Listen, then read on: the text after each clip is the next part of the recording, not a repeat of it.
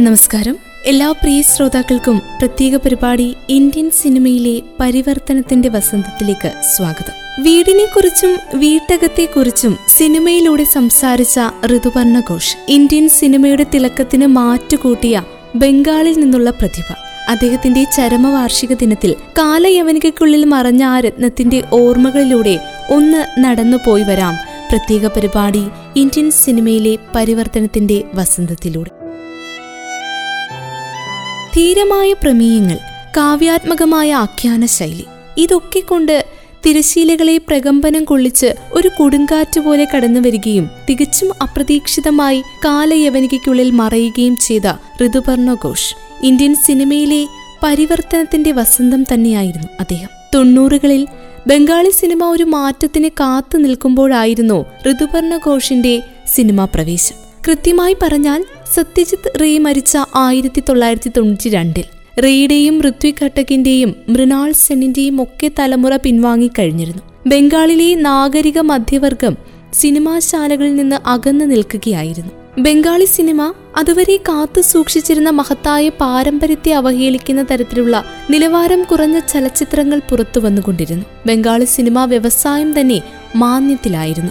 ഇടത്തരക്കാരുടെ കുടുംബ ബന്ധങ്ങളെയും ആകുലതകളെയും പ്രതീക്ഷകളെയും പ്രണയങ്ങളെയും സൂക്ഷ്മമായി വിശകലനം ചെയ്ത ഘോഷിന്റെ ആദ്യകാല ചിത്രങ്ങളെ സാധാരണക്കാരായ പ്രേക്ഷകർ ആഹ്ലാദപൂർവം സ്വീകരിച്ചു. ഒരു ചലച്ചിത്രകാരൻ എന്ന നിലയിൽ ചരിത്രത്തെയും വർത്തമാനകാല സമസ്യകളെയും ഘോഷ് ധീരമായി അഭിമുഖീകരിച്ചിട്ടുണ്ട്. ഇരുപത് വർഷം നീണ്ട ചലച്ചിത്ര ജീവിതത്തിനിടെ അനന്യസാധാരണമായ നിരീക്ഷണ പാഠവത്തോടെ ഇന്ത്യൻ യാഥാർത്ഥ്യങ്ങളെ ആവിഷ്കരിക്കുകയായിരുന്നു അദ്ദേഹം. സാഹിത്യം രാഷ്ട്രീയം കൊളോണിയലിസം അന്ധവിശ്വാസം സ്ത്രീ പീഡനം ലിംഗരാഷ്ട്രീയത്തിലെ അസമത്വം എല്ലാ തരത്തിലുമുള്ള ലൈംഗികത അങ്ങനെ ഒരു സമകാലിക ഇന്ത്യൻ സംവിധായകനും സ്വപ്നം കാണാൻ പോലും കഴിയാത്തത്ര വിഷയവൈവിധ്യമായിരുന്നു ഋതുപർണോ ഘോഷ് എന്ന ചലച്ചിത്രകാരൻ അപ്രപാളികളിൽ കൊണ്ടുവന്നത്. ഉദാരവൽക്കരണാനന്തര ഇന്ത്യയിൽ അതിവേഗം മാറിക്കൊണ്ടിരിക്കുന്ന മനുഷ്യബന്ധങ്ങളുടെയും വേദനകളുടെയും ആഘാതങ്ങളുടെയും പ്രണയത്തിന്റെയും സെൻസിറ്റീവ് ചിത്രീകരണത്തോടെ അദ്ദേഹത്തിന്റെ സിനിമകൾ പ്രേക്ഷകരെ ആകർഷിച്ചു. അദ്ദേഹത്തിന്റെ ഉജ്ജ്വലമായ കഥപറച്ചിൽ മുമ്പെങ്ങുമില്ലാത്ത വിധം സമകാലിക സമൂഹത്തെ പ്രതിഫലിപ്പിച്ചു. അദ്ദേഹത്തിന്റെ മരണം ഒരിക്കലും നികത്താനാവാത്ത ഒരു വലിയ ശൂന്യത സൃഷ്ടിക്കുമ്പോൾ ഋതുപർണോയുടെ സൃഷ്ടികൾ വ്യത്യസ്തരാകാൻ ധൈര്യപ്പെട്ട ഒരു മുഴുവൻ തലമുറയിലെ ചലച്ചിത്ര പ്രവർത്തകർക്കും വഴിയൊരുക്കിയ ഒരു പാത ജ്വലിപ്പിച്ചു. അവർക്ക് വേണ്ട ധൈര്യം പകർന്നത് ഋതുപർണയാണ്.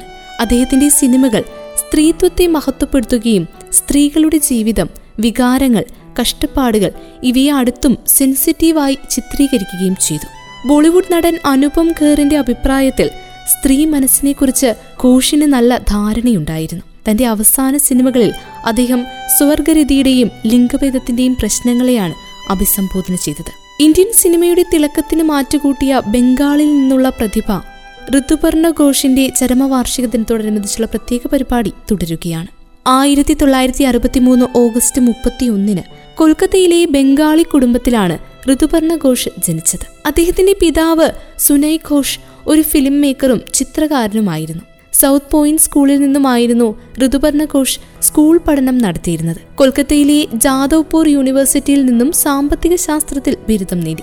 ഇതേ സർവകലാശാലയിൽ നിന്നും തന്നെ ബിരുദാനന്തര ബിരുദവും സ്വന്തമാക്കി. സത്യജിത് റായുടെ കൃതികളിൽ സ്വാധീനം ഉൾക്കൊണ്ട ഘോഷ് രവീന്ദ്രനാഥ് ടാഗോറിന്റെ വലിയ ആരാധകൻ കൂടിയായിരുന്നു. ഇന്ത്യൻ സിനിമാ മേഖലയിൽ സംവിധായകൻ അഭിനേതാവ് എഴുത്തുകാരൻ ഗാനരചയിതാവ് എന്നീ മേഖലകളിൽ ലോക പ്രശസ്തി നേടിയ ഘോഷ് തന്റെ സിനിമകളിൽ രവീന്ദ്രനാഥ് ടാഗോറിന്റെ പല കൃതികളും ഉൾക്കൊള്ളിച്ചിരുന്നു. ടാഗോറിന്റെ ജീവിതത്തെക്കുറിച്ച് ജീവൻ സ്മൃതി എന്നൊരു ഡോക്യുമെന്ററി നിർമ്മിച്ചു. ഇന്ത്യൻ സിനിമയിലെ വിചിത്ര വ്യക്തിത്വം കൂടിയായിരുന്നു ഋതുപർണ ഘോഷ് തന്റെ ജീവിതം ഒരു തുറന്ന പുസ്തകമായിരുന്നുവെന്ന് അദ്ദേഹത്തിന്റെ ജീവിതം നമ്മളെ കാണിച്ചു തരുന്നു ആണിനും പെണ്ണിനും അപ്പുറം ലിംഗബന്ധങ്ങളെ അംഗീകരിക്കുവാൻ ഇന്നും ദുർമുഖത പ്രകടിപ്പിക്കുന്ന സദാചാര സമൂഹത്തിന് മുന്നിൽ പ്രസക്തിയുടെ മുൻപിൽ തന്റെ ജെൻഡർ മറച്ചുവെക്കാതെ ഇരുന്ന ഋതുപർണ ഘോഷിനെ ഇന്ത്യൻ ട്രാൻസ്ജെൻഡർ കമ്മ്യൂണിറ്റിയുടെ ഐക്യനായാണ് കണക്കാക്കപ്പെടുന്നത്. സിനിമയിലെ തന്റെ കരിയറിന് മുൻപ് അദ്ദേഹം റെസ്പോൺസ് ഇന്ത്യ പരിസയാജിൻസിൽ ജോലി ചെയ്തിരുന്നു. അക്കാലത്തിൽ അദ്ദേഹം നേടിയെടുത്ത ഇംഗ്ലീഷിലും ഹിന്ദിയിലും തയ്യാറാക്കിയ അഖിലേന്ത്യ പരിചയങ്ങൾ ബംഗാളിലേക്ക് വിവർത്തനം ചെയ്യപ്പെട്ടു. കൊൽക്കത്തയിലെ മികച്ച കോപ്പി റൈറ്ററായി അംഗീകാരം നേടി. ആയിരത്തി തൊള്ളായിരത്തി എൺപതിൽ വൺ ലൈൻ പരസ്യവാചകങ്ങൾ രചിക്കുന്നതിലൂടെ അദ്ദേഹം പ്രത്യേകം ശ്രദ്ധിക്കപ്പെട്ടു. പരസ്യ പ്രചാരണങ്ങളിലൂടെ ഉപഭോക്താക്കളെ ആകർഷിക്കുവാനുള്ള അദ്ദേഹത്തിന്റെ കഴിവ് വിശാലമായ പ്രേക്ഷകരെ പ്രത്യേകിച്ച് മധ്യവർഗ ബംഗാളികളെ സിനിമയിലേക്ക് ആകർഷിക്കുവാൻ കാരണമായി. ഇത് പല ചലച്ചിത്ര വ്യക്തികളും അഭിപ്രായപ്പെട്ടിട്ടുള്ള കാര്യമാണ്. തന്റെ സ്വന്തം ഏജൻസിയായ ടെലി റെസ്പോൺസ് ദൂരദർശന് വേണ്ടി വന്ദേ മാതരത്തെക്കുറിച്ചുള്ള ഒരു ഡോക്യുമെന്ററിയിലൂടെ ആയിരത്തി തൊള്ളായിരത്തി തൊണ്ണൂറിൽ ഋതുപർണയ്ക്ക് ഡോക്യുമെന്ററി നിർമ്മാണത്തിൽ ആദ്യത്തെ ബ്രേക്ക് ലഭിച്ചു. ഷേർസി കുബായ എഴുതിയ നോവലിനെ അടിസ്ഥാനമാക്കിയ മൂൺ മൂൺ സെൻ വസന്ത ചൗധരി എന്നിവർ അഭിനയിച്ച ആയിരത്തി തൊള്ളായിരത്തി തൊണ്ണൂറ്റി രണ്ടിൽ പുറത്തിറങ്ങിയ അഗത്തി എന്ന ഫീച്ചർ ഫിലിമിന്റെ സംവിധായകനായിട്ടായിരുന്നു അദ്ദേഹത്തിന്റെ അരങ്ങേറ്റം. അദ്ദേഹത്തിന്റെ രണ്ടാമത്തെ ചിത്രമായ ഉൺഷി ഏപ്രിൽ ആയിരത്തി തൊള്ളായിരത്തി തൊണ്ണൂറ്റി നാലിലാണ് പുറത്തിറങ്ങിയത്. ആയിരത്തി തൊള്ളായിരത്തി തൊണ്ണൂറ്റി അഞ്ചിൽ മികച്ച ഫീച്ചർ ഫിലിം ഉൾപ്പെടെ രണ്ട് ദേശീയ അവാർഡുകൾ നേടിയ മുൻഷി ഏപ്രിലിൽ നിരൂപക പ്രശംസയും വാണിജ്യ വിജയവും നേടി. കൊൽക്കത്ത തെരുവിൽ പീഡനത്തിനിരയായ സ്ത്രീയുടെയും കുറ്റവാളികൾക്കെതിരെ നിയമ നടപടി സ്വീകരിക്കുവാൻ തയ്യാറായി വന്ന മറ്റൊരു സ്ത്രീയുടെയും യഥാർത്ഥ കഥയെ അടിസ്ഥാനമാക്കി ആയിരത്തി തൊള്ളായിരത്തി തൊണ്ണൂറ്റിയേഴിൽ പുറത്തിറങ്ങിയ ദഹാൻ എന്ന ചലച്ചിത്രത്തിന് മികച്ച തിരക്കഥയ്ക്കുള്ള ദേശീയ അവാർഡ് ഋതുപർണയെ തേടിയെത്തി. ആയിരത്തി തൊള്ളായിരത്തി തൊണ്ണൂറ്റി ഒൻപതിൽ പുറത്തിറങ്ങിയ അശുഭ് ബംഗാളിലെ മികച്ച ഫീച്ചർ ഫിലിമിനുള്ള അവാർഡ് നേടി. രണ്ടായിരത്തിൽ പുറത്തിറങ്ങിയ ബാരിവാലി എന്ന ചിത്രത്തിലൂടെ കിരൂൺ ഖേർ ആണ് മികച്ച നടിക്കുള്ള ദേശീയ അവാർഡും ലഭിച്ചത്. രണ്ടായിരത്തിൽ പുറത്തിറങ്ങിയ ഉത്സവ എന്ന ചിത്രത്തിലൂടെ മികച്ച സംവിധായകനുള്ള ദേശീയ പുരസ്കാരം വീണ്ടും അദ്ദേഹത്തിന് ലഭിച്ചു. അമ്മ മകൾ ബന്ധത്തെക്കുറിച്ച് മികച്ചൊരു ആഖ്യാനമായി കണക്കാക്കപ്പെടുന്ന തിത്തിലി രണ്ടായിരത്തി രണ്ടിലാണ് പുറത്തിറങ്ങിയത്. ഷർമിള ടാഗോർ നമിത ദാസ് എന്നിവർ വേഷമിട്ട Agatha ക്രിസ്റ്റിയുടെ the mirror cracked from side to side എന്ന പുസ്തകത്തെ അടിസ്ഥാനമാക്കിയിരിക്കുന്ന ശുഭമുഹൂർത്ത് രണ്ടായിരത്തി മൂന്നിലാണ് പുറത്തിറങ്ങിയത്. അതേ വർഷം തന്നെ രവീന്ദ്രനാഥ് ടാഗോറിന്റെ നോവലിനെ അടിസ്ഥാനമാക്കി വന്ന ചോക്കർ പാലി ഋതുപർണ ഘോഷിന്റെ സംവിധാനത്തിൽ ആദ്യമായി ബോളിവുഡിന്റെ നടി ഐശ്വര്യ റായ് അഭിനയിച്ചു. ഹെൻറിയുടെ the gift of the Magi എന്ന ചെറുകഥയെ അടിസ്ഥാനമാക്കി റെയിൻകോട്ട് എന്ന തന്റെ ആദ്യ ഹിന്ദി സിനിമ രണ്ടായിരത്തി നാലിൽ പുറത്തിറക്കി. വീണ്ടും ഐശ്വര്യ റായ് അദ്ദേഹത്തോടൊപ്പം ഒരുമിച്ച ഹിന്ദിയിലെ മികച്ച ഫീച്ചർ ഫിലിമിനുള്ള ദേശീയ പുരസ്കാരം ലഭിച്ചു. ഇത് പിന്നീട് ഇംഗ്ലീഷിലേക്ക് റീമേക്ക് ചെയ്യപ്പെട്ടു. രണ്ടായിരത്തി ഏഴിൽ പുറത്തിറങ്ങിയ ദ ലാസ്റ്റ് ലിയർ എന്ന അമിതാഭ് ബച്ചൻ പ്രീതി സിൻഡ അർജുൻ രാമഗോപാൽ എന്നിവർ അഭിനയിച്ച ചിത്രം ഘോഷിന്റെ സംവിധാനത്തിന് കീഴിലാണ് പുറത്തിറങ്ങിയത്. മനീഷ കൊയ്രാളയുടെ ആദ്യത്തെ ബംഗാളി ചിത്രം കേല പുറത്തിറങ്ങിയത് രണ്ടായിരത്തി എട്ടിലായിരുന്നു അതേ വർഷം തന്നെ പുറത്തിറങ്ങിയ ശോഭ് ചാരിത്രോ കൽപ്പോണിക്ക് ബംഗാളിലുള്ള മികച്ച ചിത്രത്തിന് അവാർഡ് നേടി. രണ്ടായിരത്തി ഒൻപതിൽ പുറത്തിറങ്ങിയ അപൂർവം എന്ന ചിത്രത്തിലൂടെ ബംഗാളിലെ മികച്ച സംവിധായകനുള്ള ദേശീയ അവാർഡും അദ്ദേഹത്തിന് ലഭിച്ചു. രണ്ടായിരത്തി മൂന്നിൽ പുറത്തിറങ്ങിയ മുരളി ചിത്രമായിട്ടുള്ള കഥാദേത്തി മാക്കുയിൽ ആദ്യമായി അദ്ദേഹം അഭിനയിക്കുകയും ചെയ്തു. മെമ്മറീസ് ഇൻ മാർച്ചിലും അദ്ദേഹം വേഷമിട്ടു. സംവിധാനത്തെക്കുറിച്ച് ആലോചിക്കുമ്പോഴെല്ലാം മനസ്സിൽ ഓടിയെത്തുന്ന പേര് ഋതുപർണ ഘോഷാണെന്ന് ബംഗാളി ചലച്ചിത്ര സംവിധായകൻ മൃണാൾ സെൻ പറഞ്ഞു.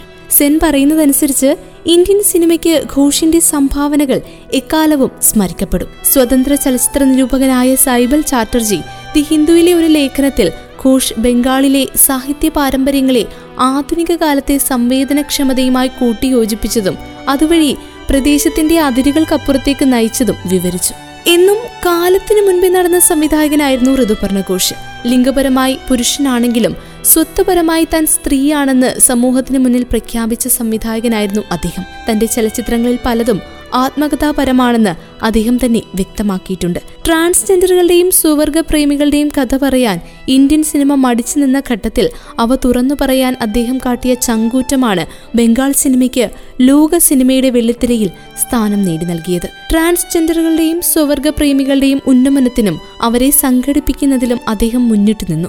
രണ്ടായിരത്തിൽ പുറത്തിറങ്ങിയ ആരെക്ടി പ്രേമർ ഗോൽപ എന്ന സിനിമ ബംഗാളി സിനിമയിൽ തീർത്ത കോളിളക്കം ചെറുതല്ല. ചിത്രത്തിൽ ട്രാൻസ്ജെൻഡർ കഥാപാത്രവും ഡോക്യുമെന്ററി നിർമ്മാതാവുമായ അഭിരൂപ് സെന്നിന്റെ വേഷത്തിലെത്തിയത് ഋതുപർണ ഘോഷായിരുന്നു കൗശിക് ഗാംഗുലി സംവിധാനം ചെയ്ത ചിത്രം ഋതുപർണ ഘോഷിന്റെ ആത്മകഥാംശത്തെ ഉൾക്കൊള്ളുന്നതാണെന്നാണ് ചലച്ചിത്ര നിരൂപകരുടെ വിലയിരുത്തൽ.